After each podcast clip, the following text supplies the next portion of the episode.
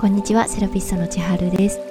この癒しと本音の時間では毎回約10分のお時間をいただいてこの時期の健康のために意識したいキーワードやセルフケア体の緊張のパターンについてなどお話ししています。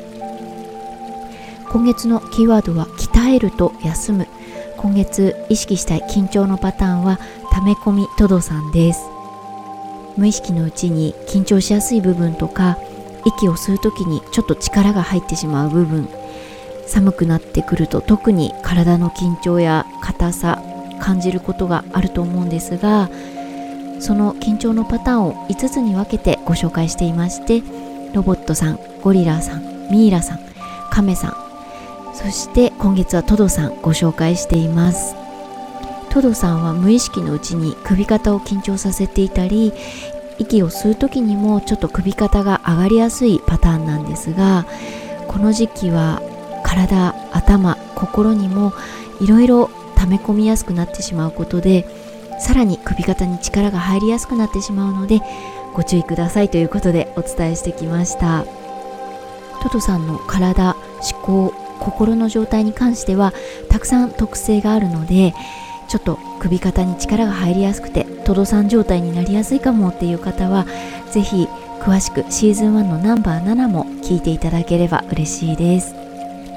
で今月体頭心どこかに溜め込んでないかなとお客様のことも自分自身のこともよく観察してるんですが自分自身も他の方のことも結構見落としがちなのが体筋肉や内臓ですね体にも心の方にもそんなに溜め込んでないかなまあまあ今は大丈夫かなっていう時気づかないうちに頭だけが硬くなっていて頭のリセットできてなかったかな。ちょっと頭には溜め込んでしまってたかもしれないっていうケースは結構見落としがちかなと思います。気づかないうちに眠りが浅くなっていたり日中急に眠気が襲ってきたりそんな時って誰でもたまにはあるかなと思うんですがその原因が頭の中に溜め込みすぎていたとか頭自体の疲れ硬さをちょっと放置して溜め込みすぎていたとかそんな可能性も大きいかなと思います。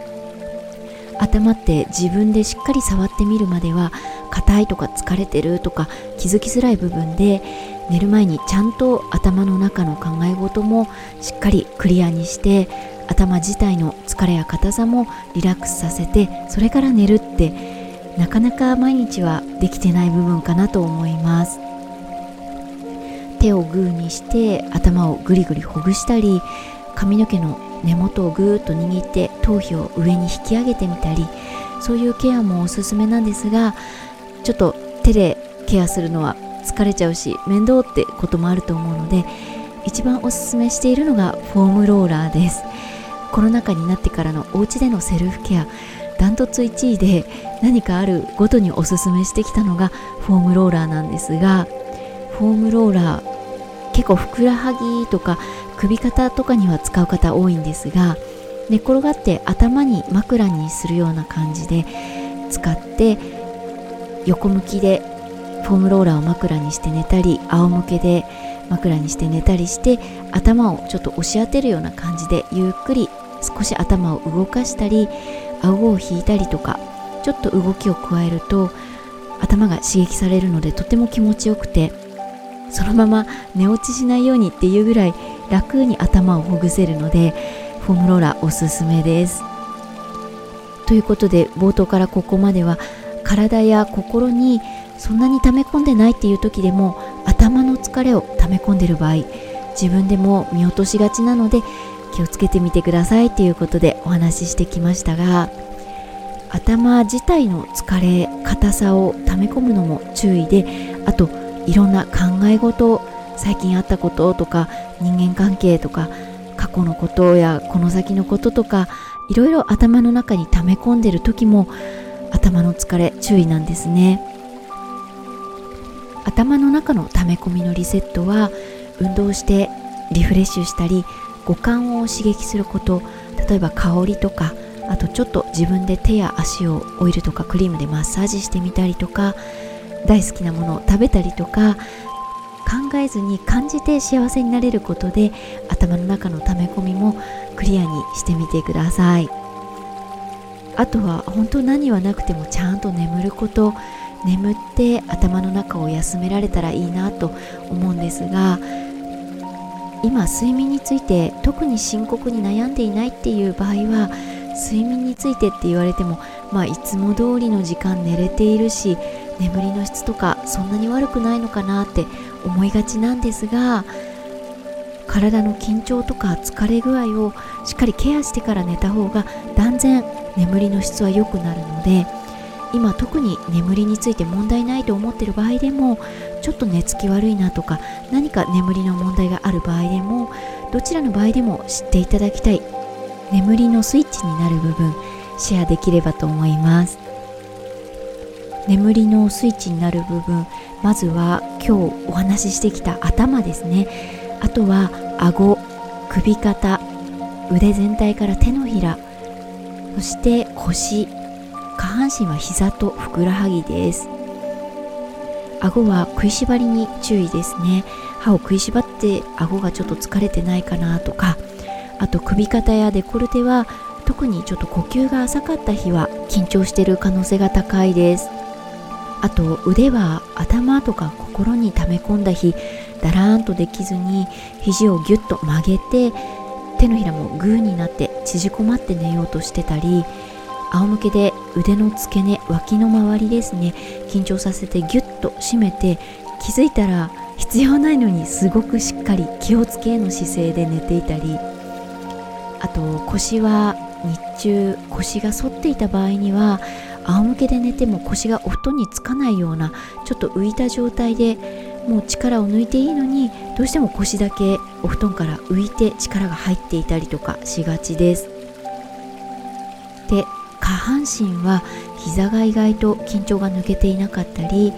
ふくらはぎは緊張っていうよりも自分的には脱力してリラックスしているつもりでも筋肉が張っていたり疲れをためすぎている場合に眠りが浅くなってしまう部分です。こんな感じで頭顎首肩デコルテ腕全体から手のひら腰膝ふくらはぎと眠りのスイッチ眠りスイッチはまあまあたくさんあって毎日全部ケアをするってわけにはいかないかもしれないんですが頭を使ったり考え事が多かった日の夜は頭をケアとか最近食いしばりがあるかもとかちょっとストレスが多かったかもっていう日は顎とか腕全体から手のひらとかなんとなく呼吸が苦しかった外にいた時間や人とマスクしてお話しする時間が長かったかなっていう日は首肩デコルテまたは腰をちょっとケアするとか立ち疲れ歩き疲れ運動の疲れがあるなって日はふくらはぎをケアするとかその日の体と相談して眠りのスイッチ眠りスイッチのある部分を何箇所かまたは1箇所でもケアしてみていただけるといいなと思います。ちなみに私の話ですが昔セラピストになりたての頃夜勤で勤めていたんですがそのサロンがとにかく強めで施術しなきゃいけなくってしかも大きな男性とかアスリートの方とかも多くいらっしゃるサロンで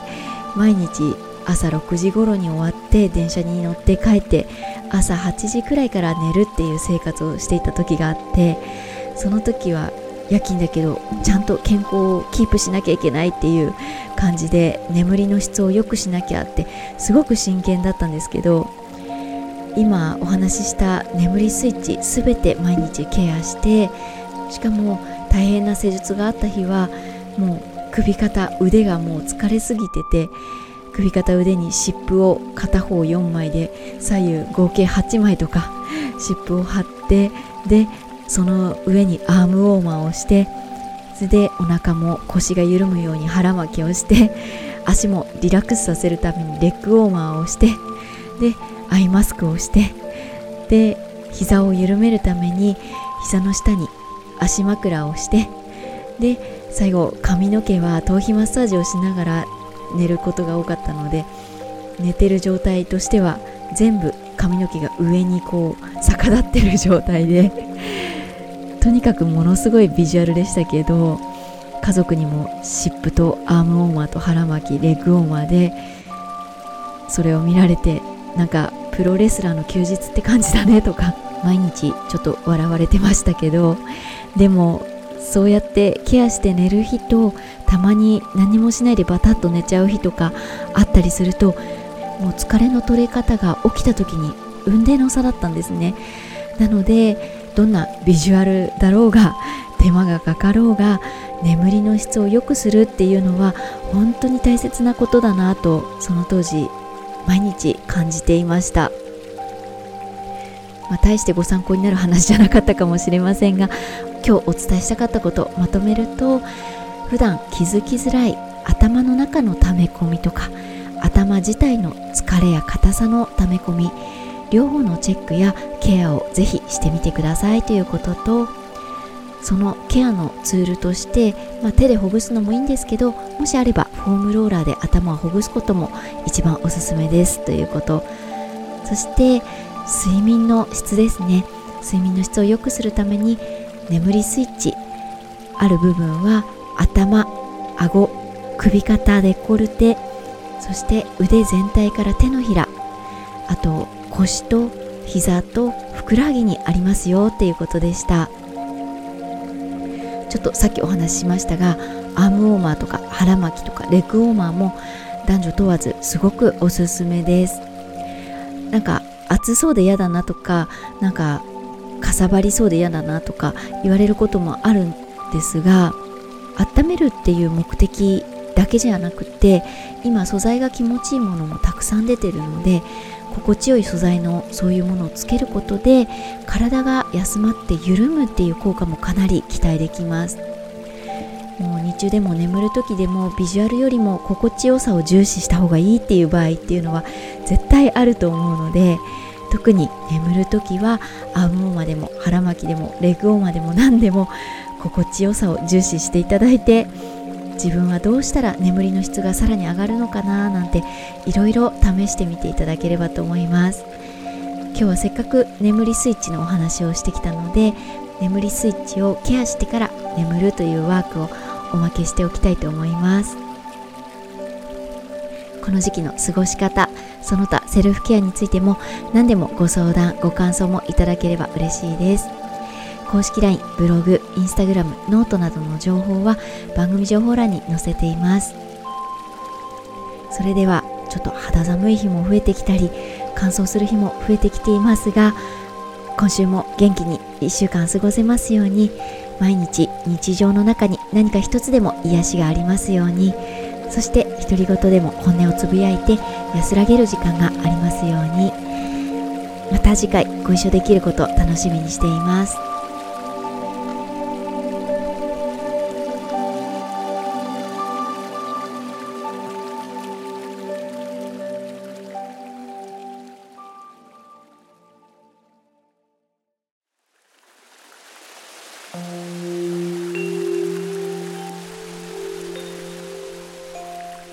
今日は眠りの質を良くするために意識したい体の部分を眠りスイッチと呼びつつ8箇所ケアしていきたいと思います。まずは頭手をグーにしてぐりぐり全体的に手のグーでほぐしてみたりあとは手のひらで頭を挟んでぐーっと上に引き上げたり髪の毛を手ぐしでゆっくりと溶かしていくのも気持ちいいと思います。頭がリラックスできるように少し頭をケアしてみてください。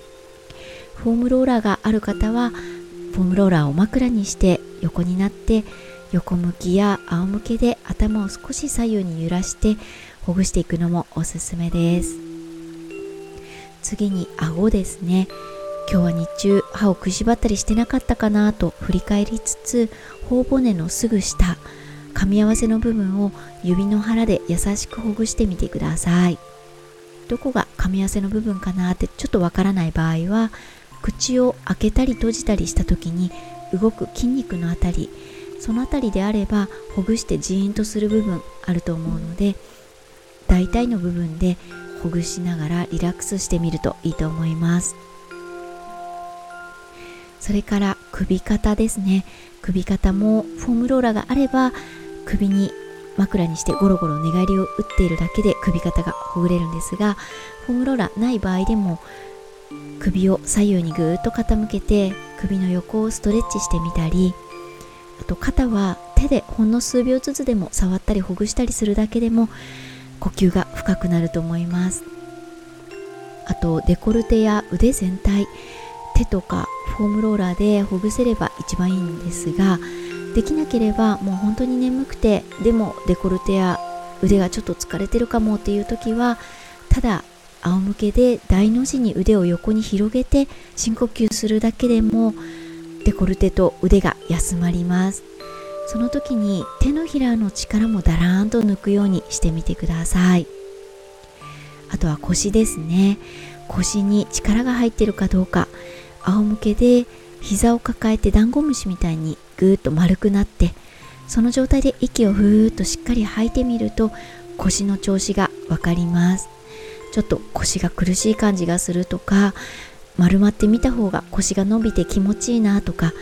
何か感じながらゆっくり息を吐いてみると腰が伸びてリラックスできます。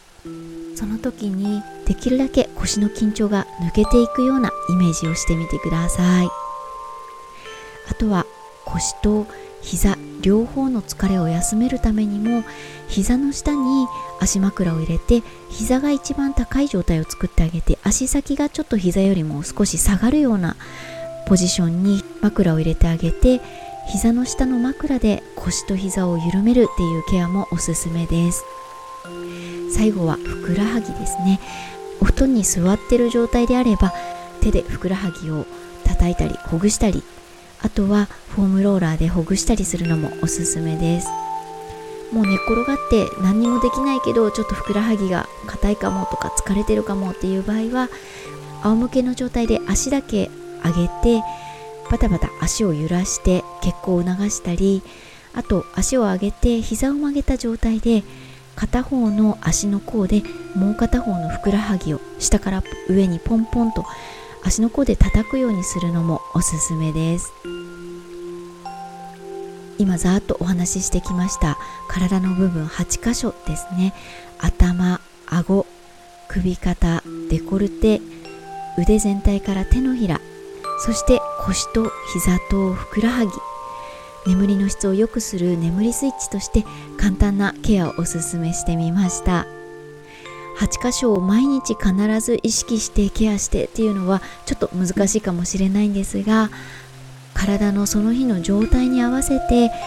眠る前に少しでもケアをして質の良い眠りでゆっくり体を休めてあげてください。